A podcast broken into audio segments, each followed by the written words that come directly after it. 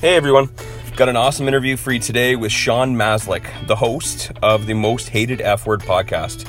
Shaun and I uh, share a common admiration for Bruce Springsteen, so we nerded out on that for a bit, but we also talked about family and finances and uh, why we are the way we are around money.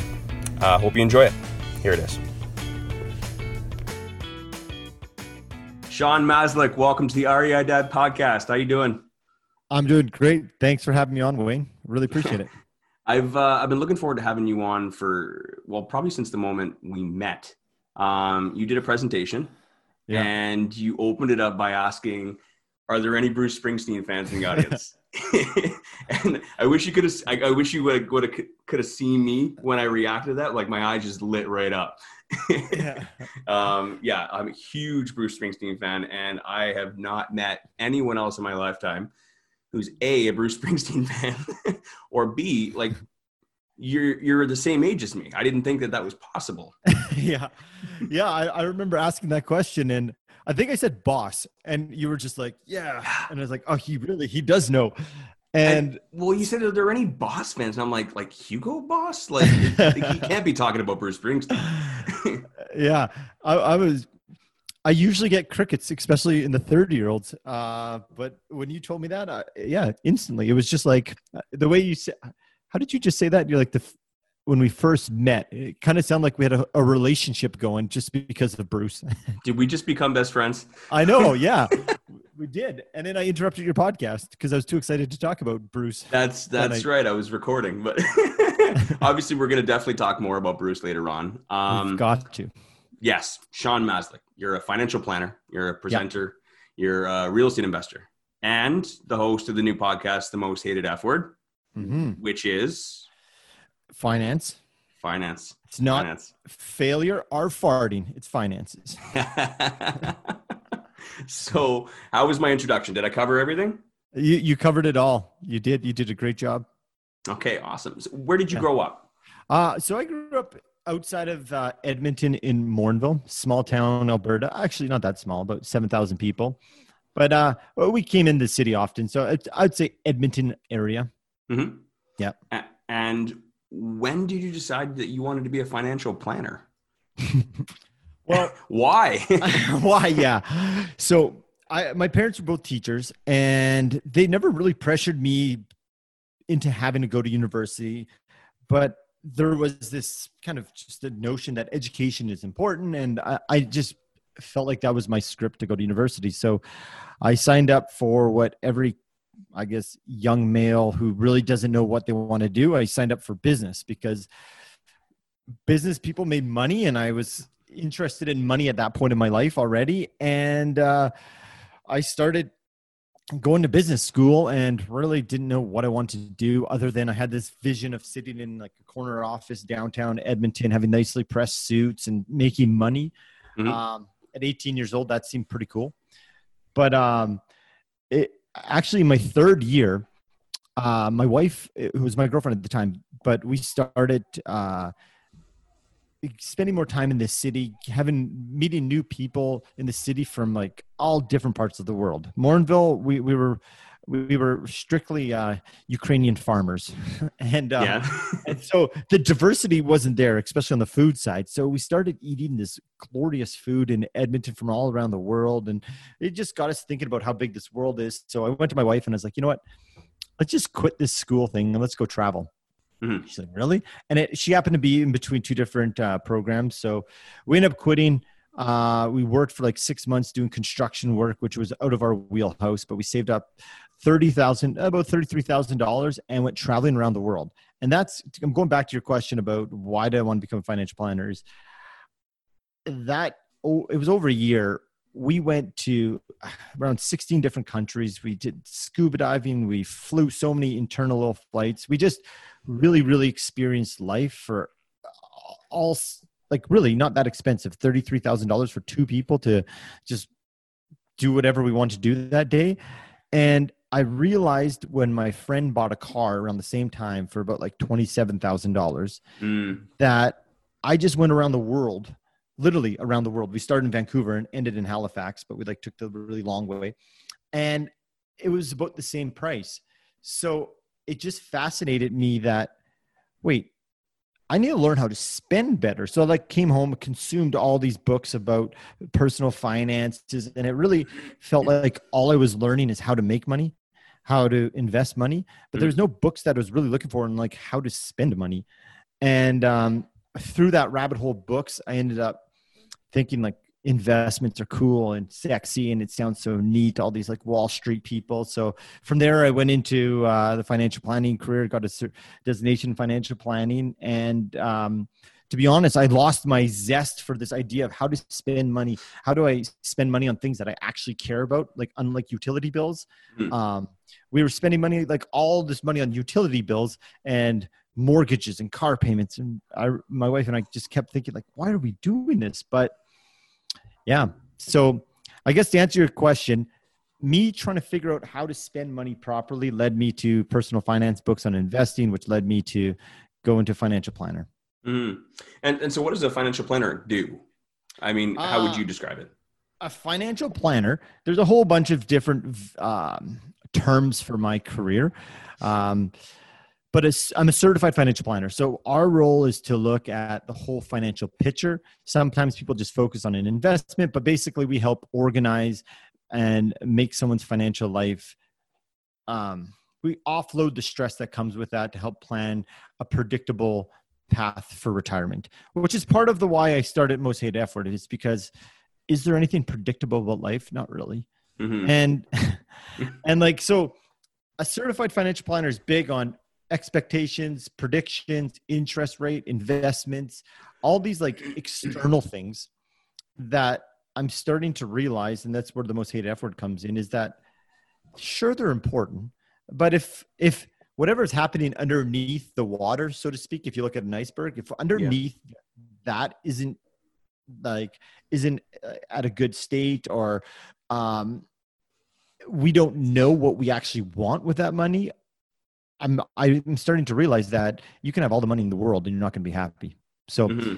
I'm kind of going off a different way, but so our financial planning role is to help people retire at age 65 or whatever. But the more and more I start to experience money and the relationships we have with it, I'm starting to um, just push the boundaries or say, hey, hey, wait, wait. Should we actually just set this like 45 page document financial plan, throw it in a drawer and say, here you go, here's your financial plan, good luck. Right. Or should we start to look at things underneath the water and what do you actually value? And that's kind of getting me getting me back to that whole idea of when I went on that trip. Like we didn't spend that much money really. Like idle families spend way more than that in Canada just maintaining their expenses. Right. But we were like flourishing. So now I'm, the most hated F word is like an experience on how do we understand what's underneath the iceberg? What are our true values? What do we actually want out of life?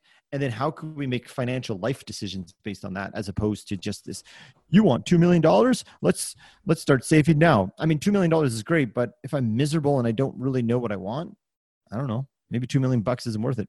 Mm-hmm. You got to be looking at your lifestyle, right? And and and I like the I liked the the most hated F word, and I'm sure if we can be honest, is probably not very popular at first because a lot of people don't like to talk about their finances, right? No.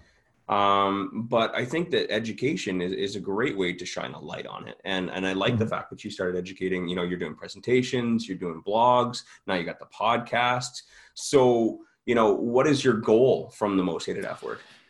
You know what? I, I don't I've been asked this so many times and I was like I I think it's therapy for me. I think I'm yeah. like a I'm like a and I say that because like after that trip, like I said, I was just like so bound and determined to learn how to spend money properly. What role does money play in my life? And then I fell into the vortex of like the rat race, so to speak. I had seven years in a corporate job where I was just pounding out emails late at night, thinking I'm just doing the best job ever.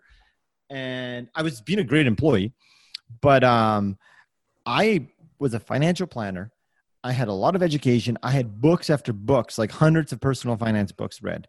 But yet I was getting stressed out by money. I was making my money mistakes.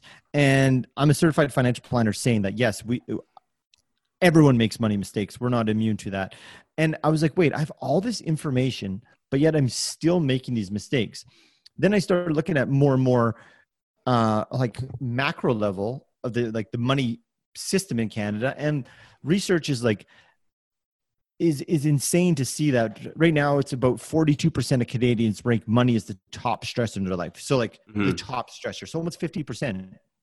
And after that is relationships and work. But the research shows that work people feel undervalued and they should get paid more. So money related. And in yeah. family lives, money is this constant thing that we don't talk about. So like money impacts us every single day, but it's the taboo subject, like you referred to, that we can't talk about.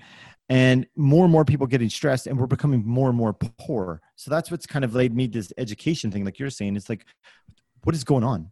We have more information ever before podcasts, internet, Google, um, but yet we're getting more stressed and we're coming poor, like more in debt every single year. And that's where I'm going back to this traditional financial planning has always been this external thing like what mm-hmm. interest rate can you get? What investments can you get? What are the coolest sexiest new investments? But maybe if we haven't got the internal dialogue going the internal game of our own selves maybe that's not where we're not retaining this information. Mm-hmm. and so the most hated F word is kind of going back to like hey what is your money relationship? Do you know you have a money relationship?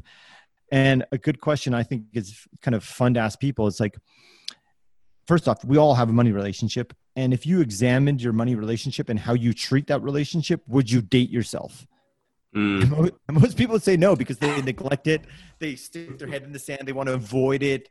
They just don't look at it. Right.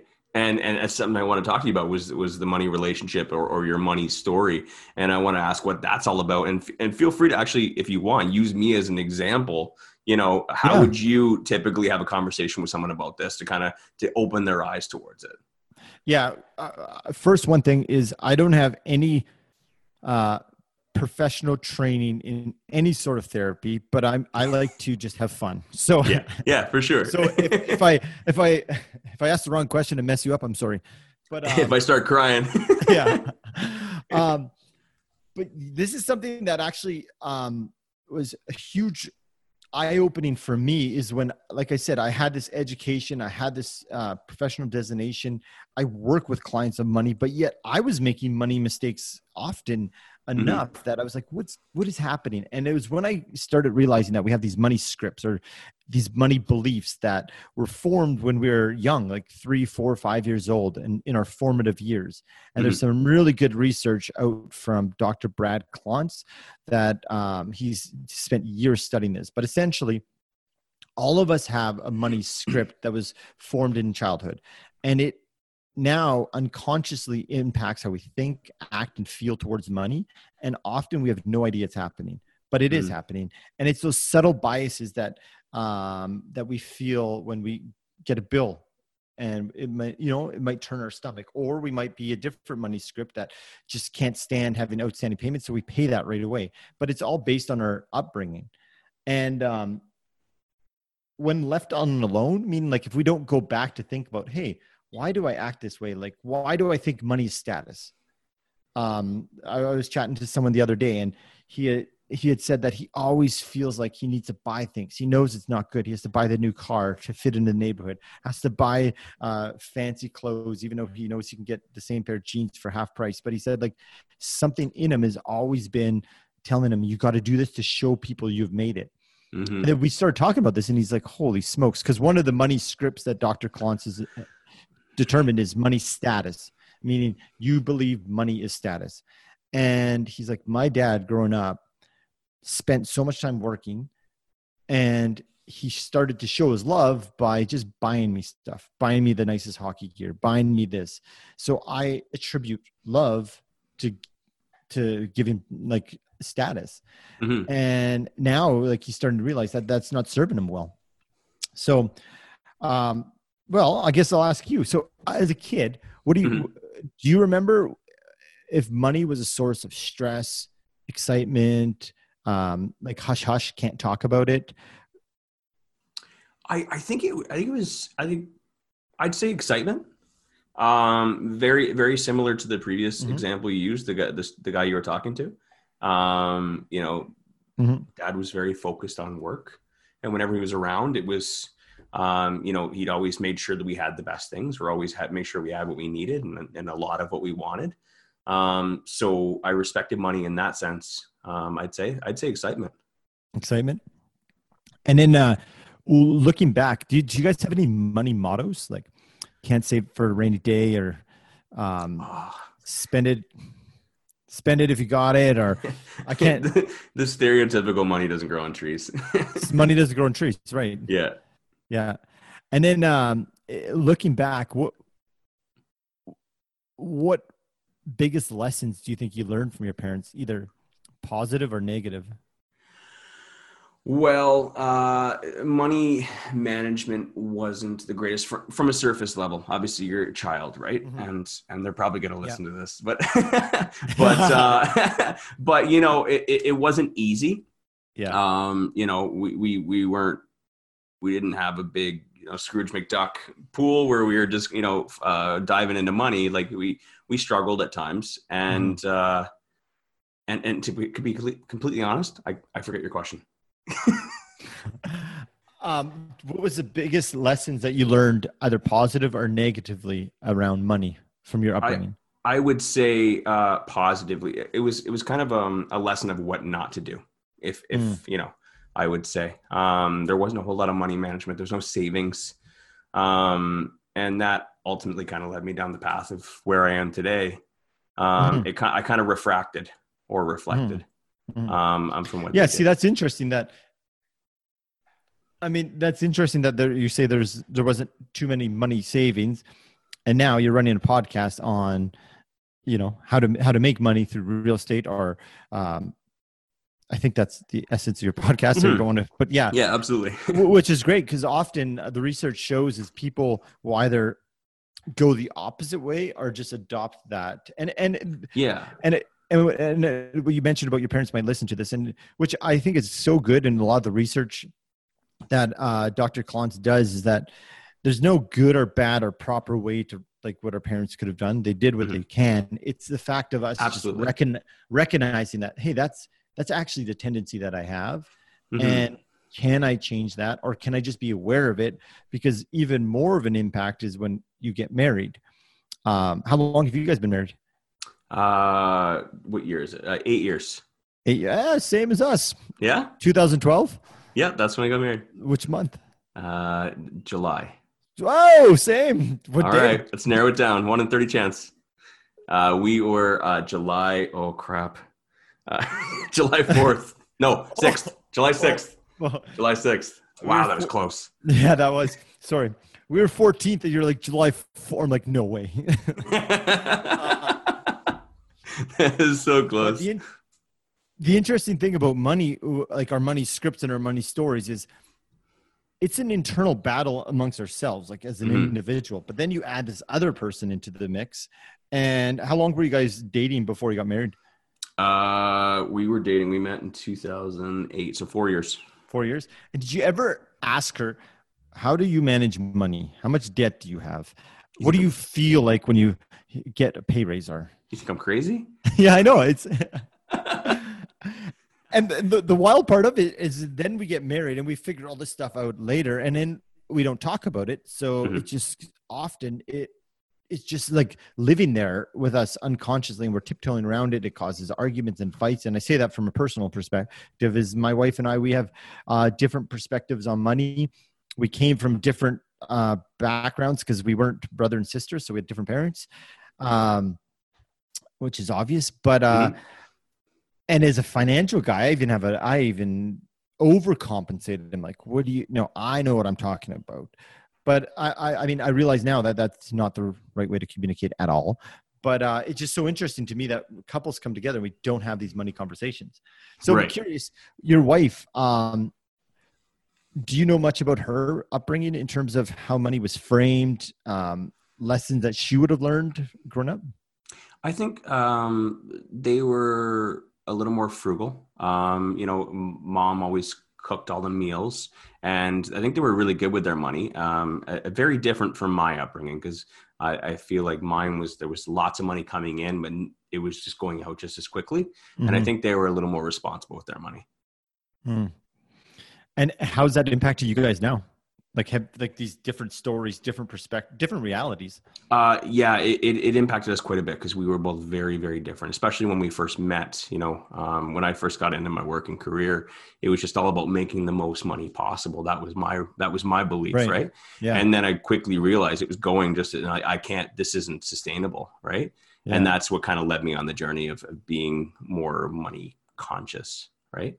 Um, mm. and we we kind of developed that together. We were we were both on the same page. It, it I think we came from with different perspectives, mm-hmm. but uh, you know we're we're on the same page now because we kind of learned at the same time. It's interesting you say that. I was just reading this paper last night. This um, article from a money psychologist, and they talked about how um, when we get married, if we don't talk about money before, most people don't, when we come together, they often do like separate bank accounts. And it's kind mm-hmm. of like, I kind of trust you, but I don't really trust you. And just in case I got like my parachute to get out of here. Um, yeah.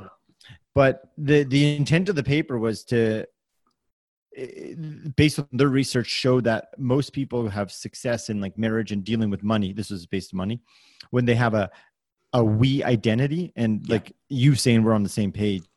Um, it's just speaking to what that article was saying. So I'm just curious because I'm sure you have a lot of listeners who are couples and doing real estate together. Is um, what did you what like? I'm just putting you on spot, but what do you think yeah. you guys did to get on the same page? Because that, that's a, a big an accomplishment in and itself. Uh, you know, like I said, like we started, we were both at the peak of our careers, and we were making the most that we were ever going to make, right? Mm-hmm. And and realizing that we were still living paycheck to paycheck because we just kept um, we kept increasing what we were willing to spend, you know, as as the money continued to grow. Mm-hmm. And uh, we just had a moment where, you know, some breakthrough moment, which I can't quite remember, which is mm-hmm. shocking me, um, where we realized that we need to hold each other more accountable. And like you said, we were the the the two checking accounts. You have your money, I have my money.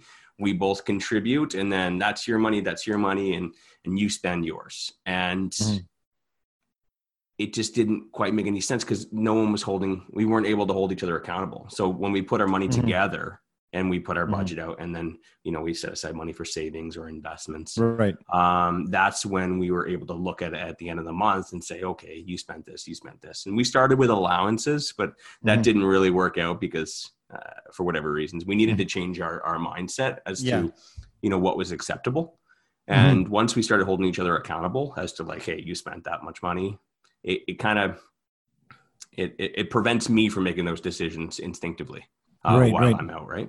Or yeah. Amazon or convenience store, or whatever it may be. Whatever's like trying to get in her pockets. Yeah. Um, and, and I think that's what's good. And like, I mean, there's never a way. I mean, they call it personal finance for a reason. It's personal. Mm-hmm. But I mm-hmm. think like when a big thing that I'm through all the readings is communication and having a process is what's really important and not being afraid to uh, talk to each other about hey i'm feeling this way around money or i'm feeling this way around how you know you're treating me with money or vice versa. Um, uh, yeah it seems like those are uh, communication and empathy in the whole like uh, your money system is having that communication having that empathy sets people up for success. Like i know there's there's information out there. It's like you got to do it this way this way this way. But you know it's never that was my next question. Yeah. Was is is there a specific way that you can approach your significant other or is it personal?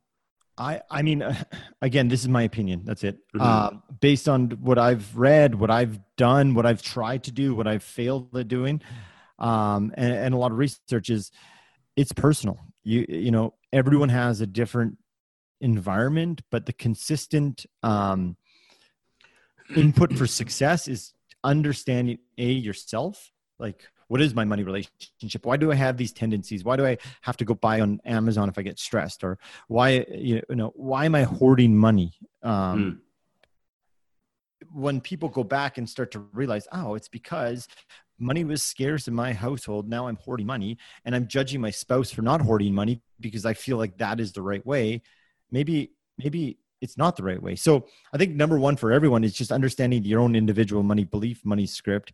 And then with the spouse is just communicating with them. Here's what I believe. And then together, like you said, to get on that same page is somehow getting on the same page as it's a we um, journey. Mm-hmm. And I think based on the research that I've been reading, it's that's the the only consistent that you can do, but not like you need two or one checking accounts for this and that. I mean, right. that's going to vary.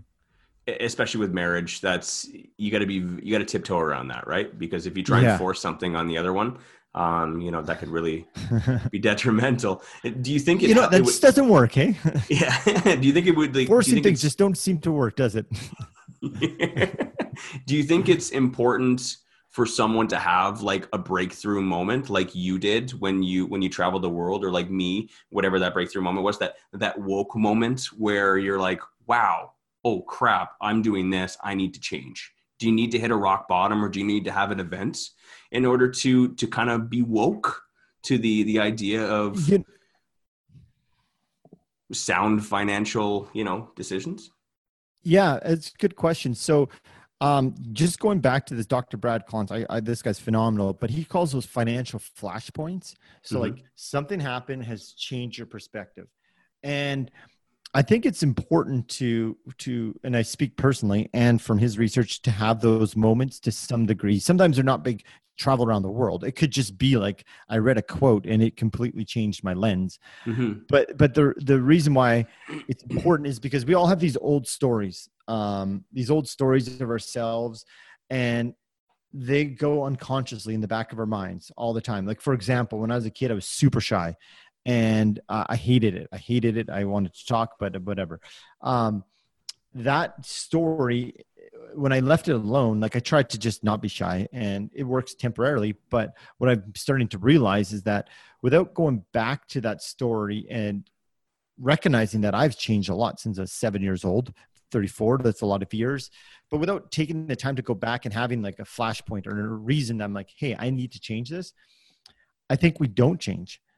And the problem with that is like physically we change. We have kids we have get married. There's all these changes that are happening but our brain if we're not going deep into the brain to change then we're going to have a two disconnect. We're going to have what we want but some reason the will or the underlying motive behind us isn't keeping up with that change. So that's why i think these flashpoints are important where it just gets us to question the whole thing. And honestly um, i say this with being very much very mindful of there's a lot of people struggling right now there's a lot mm-hmm. of people who are going to be ill who are ill there's deaths people are going to have family that are impacted by the covid-19 but right now it's so interesting that it's almost like a flashpoint right now for the world is that there's a pause and it gives us this moment to be like hey am i actually spending my finite time on the things that I actually want to. And this could be a financial flashpoint from mm-hmm. a life flashpoint for many people. But so uh, my long-winded way of saying, yeah, I think it's important to have these flashpoints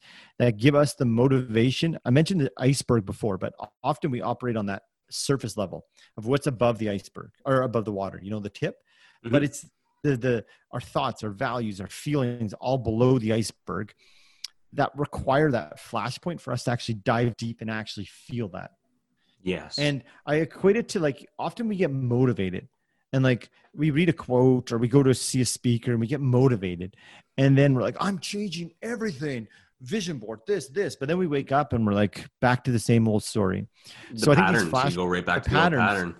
Yeah exactly. So my last thing i'll say about it i think the flashpoints or those moments help us break the patterns or question the patterns and evaluate if we still want them. Mm-hmm. so obviously from there you, you want to start developing new routines right to create new patterns yeah. ideally for sure. Yeah. I, I think that's, uh, I, I can't remember what quote, but it was something about like our life is an accumulation of our habits. Mm-hmm. And you can either be intentional about those habits and like create these habits or the habits will happen to you. Mm. And I think mm. that those flashpoints help us be like, hey, no, I want to, I want to be a, I don't know, uh, um, I want to build rocket ships for living. Yeah. and, and, and, then we got to design these routines and habits to actually compete against um, Elon Musk to build a better rocket ship, which might be hard, but but yes.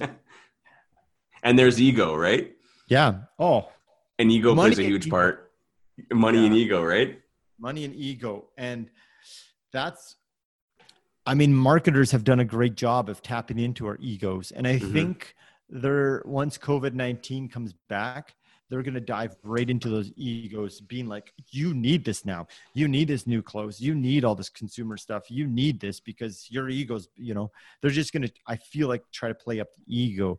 Whereas because right now we're just it doesn't matter what our ego is saying. We don't have to show off anything because we're at home unless we need to show off against our kids but uh, not to get too controversial but don't you think that it's important? I think that i think that we we need to be hyper consumers in order to keep the market stimulated though don't we? If everybody had made great financial decisions do you think we'd have a great market? Yeah i this goes to a like a, uh, of like what are we evaluating? Mm-hmm. and that's a whole thing like the uh, um actually did a podcast with um uh, Mark Anielski. I always say his last name wrong, but uh, he's an economist of well-being, and he was talking to me about the origins of wealth, and it, uh, it's actually um, well-being. And so, I guess that that's Mark would love to have a question about a conversation about that. But his idea is like, what are we evaluating in our outputs? Is output just profit? Is output just companies making a profit? Um, or is there more to this? And is this great so to speak, pause, showing us that, hey, maybe profits aren't the only thing. But I am not an economist, and yeah. um, I agree that we need we need small businesses, we need economic stimulus to make things go. But but maybe we don't need that much. Maybe we don't right. need like companies making billions of dollars a quarter and not paying taxes on it. Um, mm-hmm. Like maybe maybe we've gone too much to the other end, and this is just like helping us be like, hey, going back to that inner game, like maybe I can be happy without having to buy all these other things. Sure, it can um, uh, help me fulfill things like buying things. I certainly agree. Like I, I view money as a, a an ingredient to the recipe for fulfillment. Mm-hmm. So like it's essential. Like doing a podcast. I'm doing a podcast now. I need to buy a mic. Like uh, we need money to be happy, but I think it's understanding the internal game. What's going to make us happy? And mm-hmm. I think that that consumerism sometimes can just blind us. So I I agree with you. We need that stimulus, but maybe controlled or conscious spending. Right. Absolutely. And, and I want to rewind back to you know the patterns that are developed early in early stages of our life, um, because you're a father, you have a son, mm-hmm, right? Mm-hmm. How old's your son? Four. Just turned four. Two just turned ago. four. Mine's and one year old daughter. Oh, awesome! That's yeah. amazing. Um, Wait, when's yours turning four? Uh, she turns five. She turns five next month. Oh, nice. but um, so as a parent, as a woke, you know, financial planner, um, what kind of a story are you writing for your kids? Can you write a story?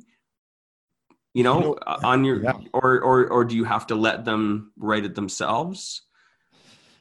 That is a good question, and I recently had an experience. As you said that, like my my like actually hair stood on my body.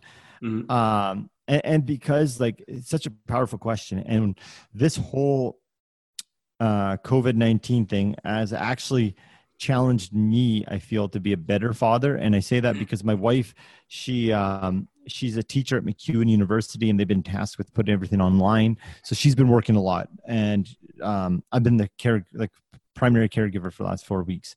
And it's been uh, it's been amazing but it's actually been I've realized I've never spent this much time with my kids. And mm-hmm. I felt like I've always been an involved dad. And my dad was very involved, and I appreciate that. And I always wanted that. But it was actually scary for me to think this is the most I've ever spent with my kids. And uh, so I was in this mind. At first, I was like, oh no, I got to run my office. I got to run my business. Um, my staff can't do everything when this happens. So I was like trying to be a dad, figuring out this podcast thing, um, a, a business owner and dad. And and uh, my kids were annoying me everything they were doing. Uh, my wife was annoying me because she had to work which shouldn't annoy me. Everything was until i just like paused and i was like maybe the greatest like investment so to speak i can give is my kids my attention right now. Mm-hmm. and uh, as soon as i made that decision like my staff have been so helpful but uh, i just had this like different thought about yeah like am i being the best dad i can be? And just by coincidence uh, i'm taking a financial psychology uh, postgraduate course right now, mm-hmm. and they got us to write a legacy letter to our kids. So that's why your question just like hit me is wow. like it was a letter that we want to. What impression when we're old, ninety years old, looking back at our kids? What lessons did we teach them in our life?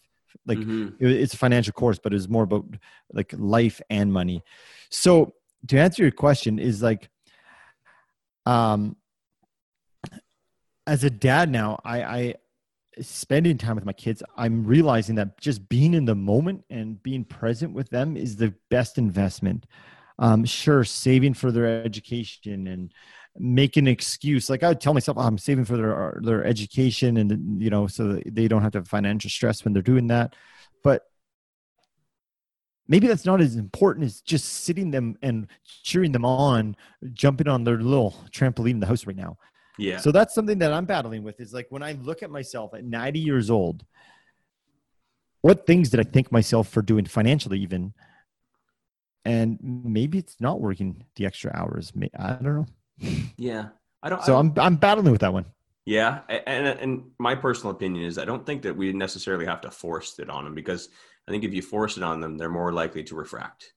But I think yeah. if you if you spend good quality time with you and they respect you and they respect the decisions that you made, and then mm-hmm. you know as as they turn into young adults, um, I think that if they admire what you did and they admire the kind of person you are, they're more likely to reflect than mm-hmm. to refract. Yeah, totally. Um, it because I don't want to say I didn't quite admire, but I, I didn't want to accept, um, you know, what I grew up, the, the, the, the financial education I was given with. So I, I, mm-hmm. I chose to refract. And yeah, I think mm-hmm. you're absolutely right about this whole, you know, COVID and isolation thing that, um, you know, taking advantage mm-hmm. of spending time with your kids is, is super important right now. Um, me mm-hmm. personally, I've been a lot more busy and, and you kind of, you kind of gave me a moment there where I realized that I should be, you know, a lot more focused on that because this is, man, this is one of the, you will never get one of these again. Yeah, it's really no. bad, and a lot of people are going to be affected by this, but you will never get an opportunity to spend this much time with your kids ever again. And you, mm-hmm. you got to, you really got to appreciate that.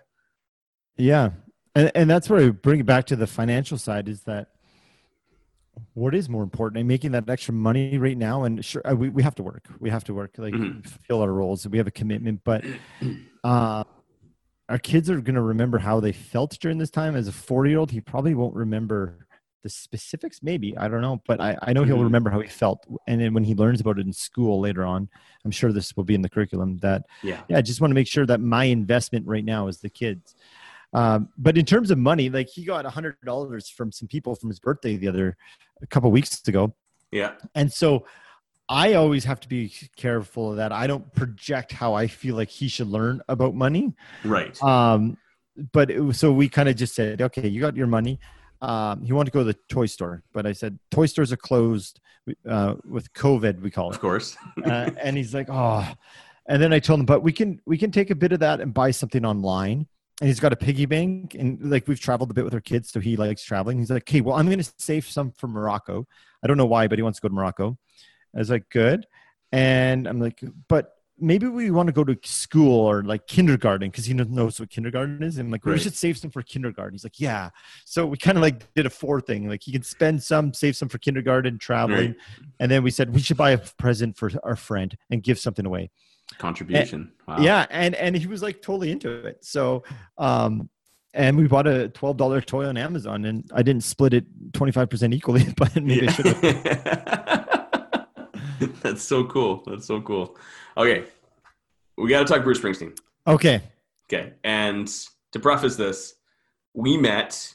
We had a little moment for Bruce Springsteen. Uh, like we realized that we both were huge fans and we have not talked about it since. So this is completely authentic and natural. Mm-hmm. Mm-hmm. And another thing I'm going to say is that there's probably only one person that I think listens to this podcast that's actually going to enjoy this. The rest of the people are probably just going to tune out. but I got to know what what turned you on to Bruce. No, no, how, no, no, Hang on, how old are you? I'm 34. How old are you? 30. I'm 34 too. Uh, is there anything else we have in common? Oh. Yeah. When's your birthday? When's your birthday? yeah. January 30th. Okay, May 11th. Okay, so we're not we're not perfect. No. so what turned you on to Bruce Springsteen? Okay, but just I got to make a comment. Everybody should listen to this, and then we'll make yes. a whole bunch of new Springsteen fans because they should be. Uh, so what turned him on to me was actually my my my dad and brothers. Um, they're my two brothers are super musical. They love music. They know everything music inside and out. My dad um, always played music as a kid, and just in the house playing Springsteen. And then my brothers kind of like got a resurgence of Springsteen, and we started playing more and more as we got a bit older before we all left the my parents' house. Mm-hmm. And it just reminds me of like my family, my dad, my brothers, and um, yeah, it was my family. It's just a connection early on that you guys had that thing, that one thing in common. You always, that's amazing. Yeah. Yeah, it was so cool. And uh, just a little story on that. So we had all seen Springsteen numerous of times, but my dad has never seen Springsteen. Really? Well, this was this is if I'm telling this story in 2013, he had never seen him. So right. then we got together. We're like, you know what? This is crazy. Like, dad raised us. He brought us up. Uh, he never went to Springsteen concert. I don't know why. Maybe they're expensive traveling. He's buying us hockey skates and all this other things parents do. Right. In Springsteen. So let's surprise him and take him to go see Springsteen. So he was playing at New Orleans Jazz Fest. I've seen him twice down there. So great. But uh, so we we did a whole family trip. My my two brothers, my mom and dad, and my wife, and we went down there and saw Bruce Springsteen uh, live for three hours in the scorching New Orleans sun. We had to wait eight hours to get like right by like the like he's got his like VIP section. We weren't part of that. Yeah. Another like barricade right behind it. We were like mm-hmm hours in the hot sun waiting, and it was so good. It was so so good. That's that's yeah. so cool. I um I I no one ever told me about Bruce Springsteen. And, and, and if you ask anyone about Bruce Springsteen, it's like born in the USA or like Cadillac Ranch. You know what I mean? That's that's the bubblegum yeah. um stereotypical songs. And, and, you listen to those and not my favorite. um, because the 80s yeah. stuff, in my opinion, wasn't the greatest. Uh, actually, you know, maybe mm-hmm. if it mm-hmm. was written in the 60s or 70s, it might have been different. But just the whole yeah. 80s sound, it it it, yeah. it didn't work. Um, I was in high school and I had a subscription to it, like a music magazine, and uh, it wasn't Rolling Stone, but they had like Bruce Springsteen on the cover, and it was like the hundred greatest Bruce Springsteen songs, and I'm like, okay, oh, nice. Checked it out, and I went through them all, and I started like, and I was I was big into you know into to classic rock at that time. I had a classic rock cover band, Oh, nice. My band wasn't into it, but I I slowly started getting an appreciation for it. It's it's kind of an acquired appreciation, right? It's, yeah. It's it's not like anything else, right? And especially if you're considering what most people think Bruce Springsteen is, and that's like mm-hmm. born in the USA. You know, we weren't we weren't about to cover that song. did you do any covers? Any Springsteen covers? We never did any. Never. They wouldn't, eh? No, they weren't interested. But as as they started growing, uh, older. It just uh, more and more and more and more. And I've just been hooked ever since. I think I was like 16, 17 years old. Oh, um, nice. Yeah, just like completely. It, it's always, you know, it's always been my thing. My wife, she, will listen to Bruce, but she's, you know, like that's that's nice, honey. but yeah, like, yeah, same. She'd come to a concert, but she wouldn't, you know, she wouldn't tattoo Bruce. Did she go to a concert? uh, no, we, we we've never been to one. Oh, I, it's so it is. He's always playing in the states. Yeah, it's, I know. And now when you got a kid, yeah, right? It's yeah. um, I've seen so many concerts at Edmonton, yeah. so many. Yeah. But he's never come here, so no. I've never been able to see him. But um, I'm thinking like I'm gonna I'm gonna plan a vacation around it. I'm gonna plan a vacation somewhere in the states where we're gonna check out that place and see him if he tours again with the E Street Band, it's yeah. just like a, a, necessity for someone like yourself who's gone. It is your wife will turn; she'll get that tattoo after the concert. it's, uh, it's something that his concerts are amazing. Like the energy is just like insane, and like, yeah. Trying to explain that to someone, yeah, like I love Bruce's music, but live is completely oh, different. It's yeah. it's so and you know what it is? It's that big band experience. Mm-hmm. It's mm-hmm. a lot mm-hmm. like Dave, Dave Matthews has, has a yeah. very similar experience, right? He's got yeah. that big band, all these cool instruments, everybody's playing, doing their own thing. They're all amazing musicians. And that's it's that, yeah, they, they create that element. It's it's a it's it's an amazing show. I mean, obviously the ones that I've seen, you know, on video. Uh, one of these days I'm gonna get. Yeah. Uh okay. Yeah. Favorite song. You know what? This is silly, but it, it, it is Born to Run, and it's one of his most famous ones. And two reasons why is because when I first started hiring people, one of the questions I would ask them was like, "What's your favorite?" Or first, I'd ask them if you had to do a TED talk, what would it be and why? And then the next question is like, when they ask you, when they call your name out, you need a theme song that represents your life and why. Oh, and and then I was like, wait, what's mine? And then I was going through, and I'm like, and Born to Run just kept coming out of my head, and so like, I mean, if anyone knows Springsteen, they like this is like the most um, like played song. Yeah. He always plays it at the end, and uh, just the messaging in it. And like as I've become more and more looking at the whole money thing and like what is society's script in this rat race, the lyrics starts like going more and more in my head. Like, um, I, I mean, I, I I'm gonna mess up a, a lyric here, but Yeah. something about the when he says like in the uh, um what is it in the in the oh, day don't we ask me. sweated Don't out ask me. in the day we sweated out and Yeah. runaway American dream something Out on the tune, streets. Yeah. in an American Runaway runaway, dream. Dream. And and like that just starts speaking to me. It's like, wait, the American dream is this white picket house, this Mhm. doing things like a lemming in line, in line. But the whole song is about run, like born to run. And uh, when he talks about like sprung from cages out on Highway Nine, um, like just talking about going down Highway Nine, like getting out of town, getting out of that rat race, and going to do something differently. Um, it, it's plain. It's like I don't know. It's coming back to me. And Mm. then uh, my son, he kind of knew that song a little bit, and um, we did a music video during Really? COVID. Yeah, I got him a little drum kit, and he's like drumming with a bandana on, leather coat, and a little four year old. And so now it's just like, uh, I don't know, it's like my theme song for me and my kid about like, yeah, just not falling in line and doing what everyone does, the American dream, white picket fence, and Mm. like get on your get in your car and just cruise down the highway and get Creating out your there. own path. Yeah. So yeah, that one. Favorite live song? Favorite live song? Because it's Um, completely different for live. It's completely different live. He does a pretty good uh, Born to Run, but favorite lines live song. I have uh, specific moments of a favorite live song. So waiting on a sunny day. yeah. Um, he when the first time we were down in New Orleans, we were like, it, this wasn't with my family; it was my friend. We were right by the divider from the VIP and the rest of the people. We were in the rest of the people, but he was like sweating. Like I don't know if you've seen live. He like Yeah. sweats profusely. He like crowd surfs all the way to that meridian, and we were like right there in front of him. And he's just dripping sweat. The sun is setting in New Orleans, and he's just like everyone's singing, waiting on a sunny day Yeah. and he grabs this kid out of the crowd right like right in front of us yeah. And the kid starts to sing it and my friend takes a picture of the kid and um lo and behold we're leaving like three days later at the airport. My friend's like that's that kid. Goes over there gives and he's like oh we saw you. Check out this picture. There's a picture of bruce springsteen holding this kid with a mic and smiling at him. He's like man i didn't have a picture. So he texted to him and so now like that's like a huge song. I love that song now. It's just Yeah. a good overall song.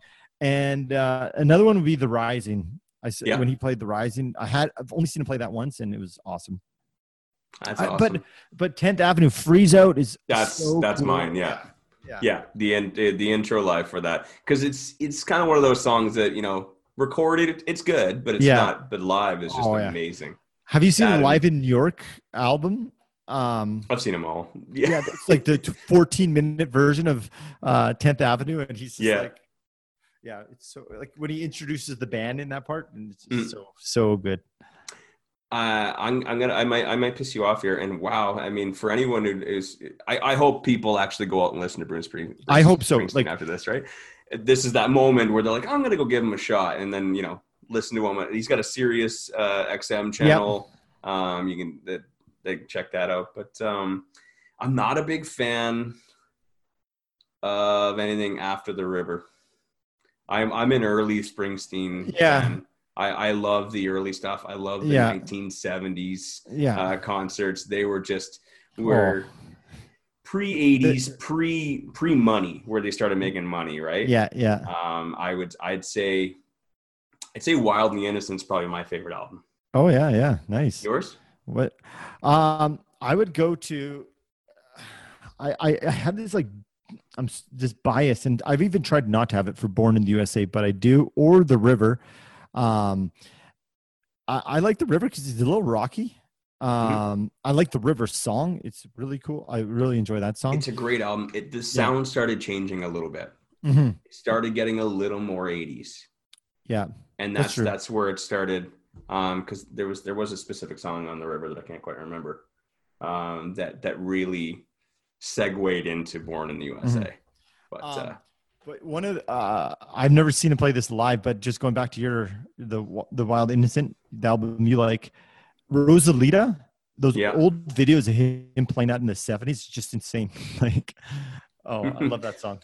uh, uh, what's the song that they always uh, they always uh, pair with Rosalita? It's uh, uh not New York City. It's at uh, oh man, I'm brain dead. It's not New York City Serenade. It's um. Oh god, Incident on fifty seven. that's what it is. Incident Fifty Seven. Yeah. Yeah. yeah, that combination is just an amazing Yeah. combination. You can't you can't listen to them separately. No, I forget what. Um, I think it was on the Born to Run remastered box set. They have a clip of like a CD of like all his old concerts. I don't know if it was Arizona or something in the seventies, Hmm. but he's playing that song and he just like gets tackled by all these girls and they're just like kissing him and he just hops up. He's like, "Wow!" and gets, goes right back into Rosalita and like he's just crazy. He's like taking his shirt off and like dancing on the speakers and my my my Yeah. teenage self, you know, that that that dream of being that rock star. Like Bruce Springsteen was the guy. Oh, if you oh, could yeah. be that guy, the lead singer guitarist, that was just my dream. I'm like, that is Yeah. the guy that I want to be. Just Yeah. rocking out for hours, dripping sweat, women everywhere, with a big Yeah. band, with a big cool know, band. yeah. You know what I mean? Not a three piece. yeah. Yeah. Um, they have this one video from. Sorry, this is getting people are no. They should listen to this live in Hyde Park in London. Um, but ah, I can't remember the song. It might have been um, Jungleland, but he just like looks back at the band and like speaking of the big band, like massive band during that concert. Yeah. But he just like looks at it and he just I don't know. He's like shaking his head. He's just like, yeah, look what I've created, and like it just looks so cool. I'm like, that is so neat. Like he's like created this. There's like 75,000 people watching. Um, Yeah. And I don't know. He just looks so proud. Yeah. Like the band is stuck together for so long.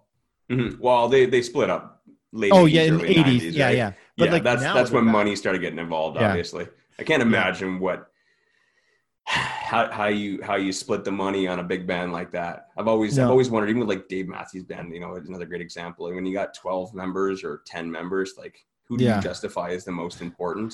Yeah, I don't know what they do. Like split down. I don't know. Can you imagine? So if you don't, uh, can you What's that? imagine being the pianist or the keyboard player? You know what I mean? You are a member of the band, and yet Mhm. you only get like two percent royalty. yeah, I wonder what they do.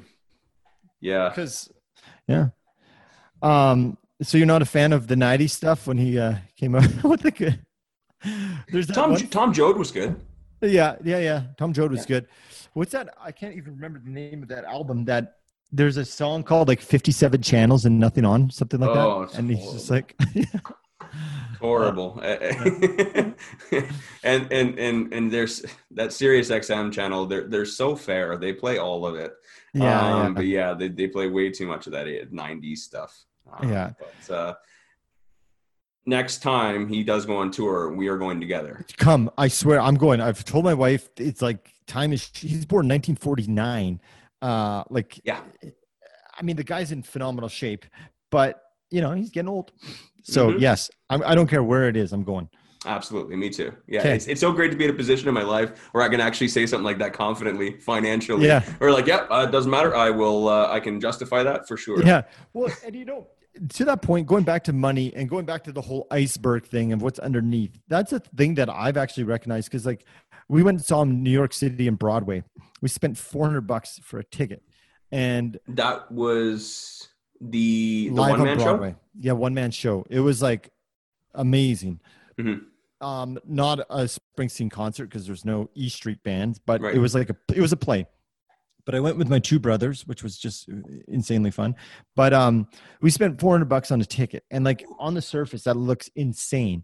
But that's where like I've this whole iceberg thing of what's below it, and to me, below it is spending time with my family, doing things that I can control, and energy creating things are just some personal values that I have.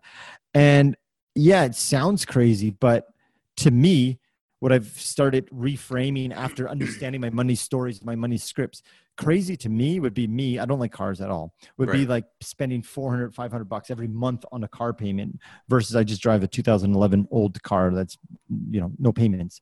right So that's what I think is so cool about money and experiences and designing things is when we understand what we really really want mm-hmm. then you can spend 400 bucks on a on a, a springsteen ticket if it means that much to you if you're not doing these other things that don't mean as much but we're just unconsciously spending money because that's what we do we, we need this we need that or whatever sorry yeah, i brought back to money but Oh no, I, I re- I'm, that's a great segue, and it's a great way to wind things down because you're right. We buy things for for what people to to look good, right? Because mm-hmm. we're worried about what people are going to think about us, and we buy things instinctively because we think that they're going to bring us happiness. But mm-hmm. you know, buying crap off Amazon or buying going down to Canadian Tire on Sundays and grabbing the flyer and you know what I mean, buying things because they're fifty percent off doesn't make you happy. It's mm-hmm. focusing mm-hmm. on the things that you know your values and the things that are most important to you and mm-hmm. Bruce's music speaks to you. It's very like yeah, yeah. It, it goes as deep as to the relationship oh, as yeah. a child with your dad and your yeah, brothers. Yeah, like that's deep. That's super important. So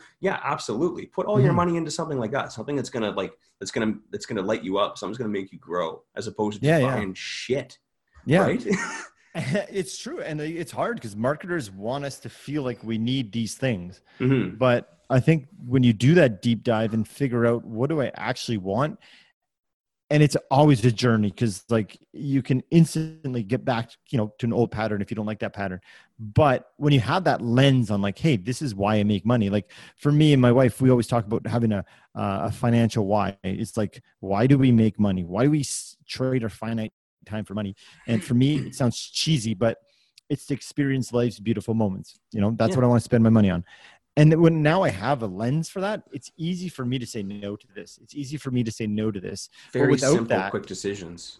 Yeah, right? but without that, you know, the marketers can convince you you need this instantly. And I got to say something. I'm not saying it's bad to have a car, like a, a car. Right. It just it's personal. They're a horrible depreciating asset. Like let's just let's I, just call it spade a spade. Yeah, okay, okay. Cars are. I wrote a blog on that, and it's yeah. But, you had a point. uh, yeah, I had a point. I'm not judging someone on that. I'm making right. an observation. hey, maybe maybe it reminds them of some time they had with their dad where they totally. bonded as a young age. But yeah, yeah absolutely. You know, buying a sixty thousand dollar car just because you think that some girl's going to think that you're cuter yeah. Or yeah. it's going to make you look cooler to your friends is, is absolutely dumb if you do the math. That being said, if Bruce Springsteen's car from when he was in Asbury Park in Jersey Shore was for sale, maybe hands down yeah absolutely absolutely and and and to tie it all up you know having a good understanding of, of, of you know making good sound financial decisions and having all the water underneath the iceberg you know in check that's yeah. going to help you make those macro decisions for totally. finance, you know for investments and stuff like that so much easier right because mm-hmm. if you don't got if you don't got your spending in control, it doesn't matter what you go and invest in or what you, you know, totally. you put all your money in your savings to, because under the water, you're making bad decisions, you know? Mm-hmm. Mm-hmm, totally. It may look good up here, but it's not looking good down there.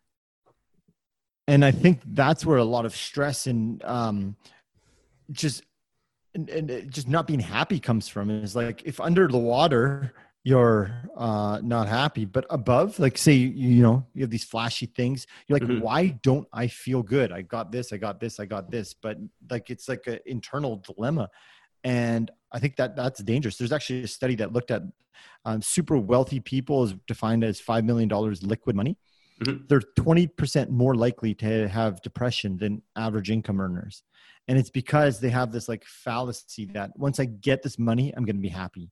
Mm-hmm. But like you can't uh what's that saying? You can't put the cart before the horse i think? Sure. whatever yeah, yeah. uh but like if they don't know what makes them happy collecting all this money is not going to actually make them happy. And that's that whole thing below the iceberg. So i think that's a big message i have is like figuring out what actually makes us happy. Why do we have this thing called money?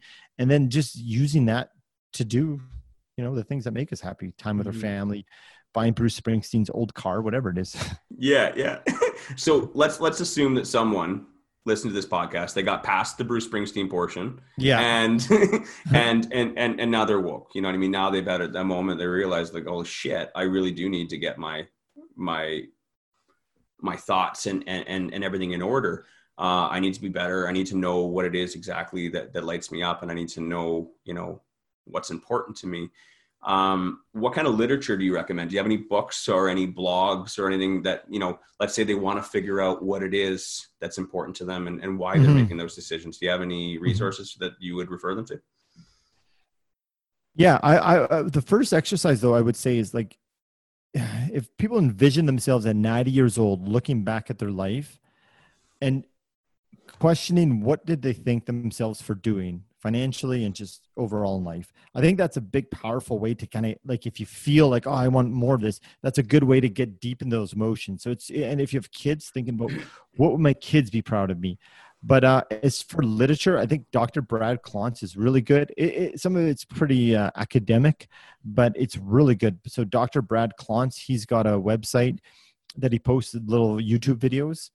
Um, the most hated F word podcast is going to be exploring a whole bunch of these topics. I have some financial therapists coming up uh, that we've done some great interviews on uh, these, these very same topics.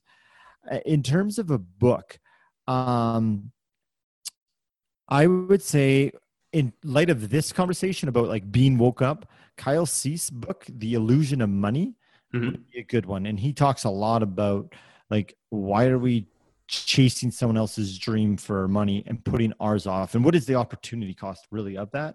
So i, I would say those two dr brad klontz um, website and then kyle cease book the illusion of money thank you for sharing that. I'm going to go check those ones out because mm-hmm. that's um, I still need. I have a lot of work that I need to do personally. I, I'm pretty mm-hmm. good with my finances, mm-hmm. um, but you know I, I slip just like you said. Totally, I slip I, all the time, and I and I make emotional decisions um, mm-hmm. or instinctive decisions.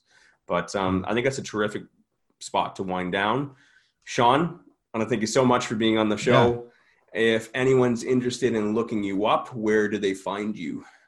Um, the most hated f-word.com. I have a website. I have some blog posts. Uh, my podcast is going to be posted on there. So on Apple and Spotify, the most hated f-word.com mm-hmm. or just search up the most hated f-word. Um, yeah, those are the two good spots. But, you know, I think it's really cool what you're doing because, um, I don't know for sure, but I get from your brand is that, I mean, look at the title of your podcast is that I look at your podcast and what your conversations are about is yeah, you're doing real estate to make some money, but I'm assuming, uh, according to the brand, it's like for the family life as well. Like mm-hmm. you're doing this so that you can flourish, so to speak, with your family, which I think Why that's super important. It, right? That's that below the water stuff. So, anyways, mm-hmm. I like what you're doing. Uh, I appreciate you know, that. There's a lot of people. Yeah. So good job. Oh, thanks, buddy. Okay. Yeah. Uh, thank you again. Yeah. And thank you. I'll see you next time.